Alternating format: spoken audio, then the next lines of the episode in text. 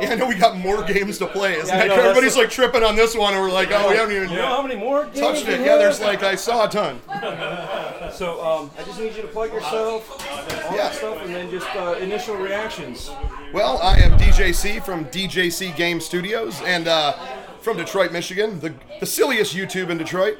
Uh, but really, I, I, I just tried the Amico for the first time. I've been a Intellivision fan as, since I've been a little kid.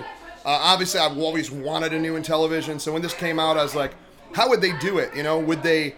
How would they do overlays and a controller like that to play in a modern era? And I always said, digital overlays. You press a button, it. But they even went further, made a touchscreen. So I was really impressed with that.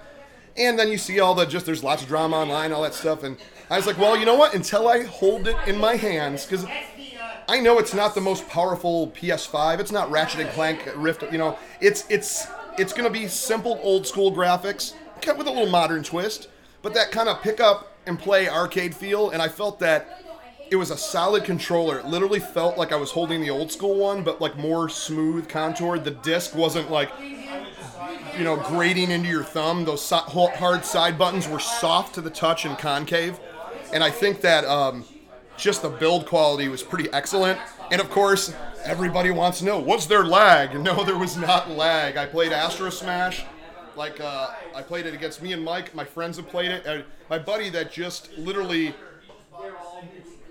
found out and played this for the first time was like, oh my god, that's a polished product. And I was like, I agree. I can't say anything bad about it. I mean, everybody's gonna have little critiques on probably games, different things like that. But I mean, I just played Astro Smash. So far, that's the only one. We're about to play more.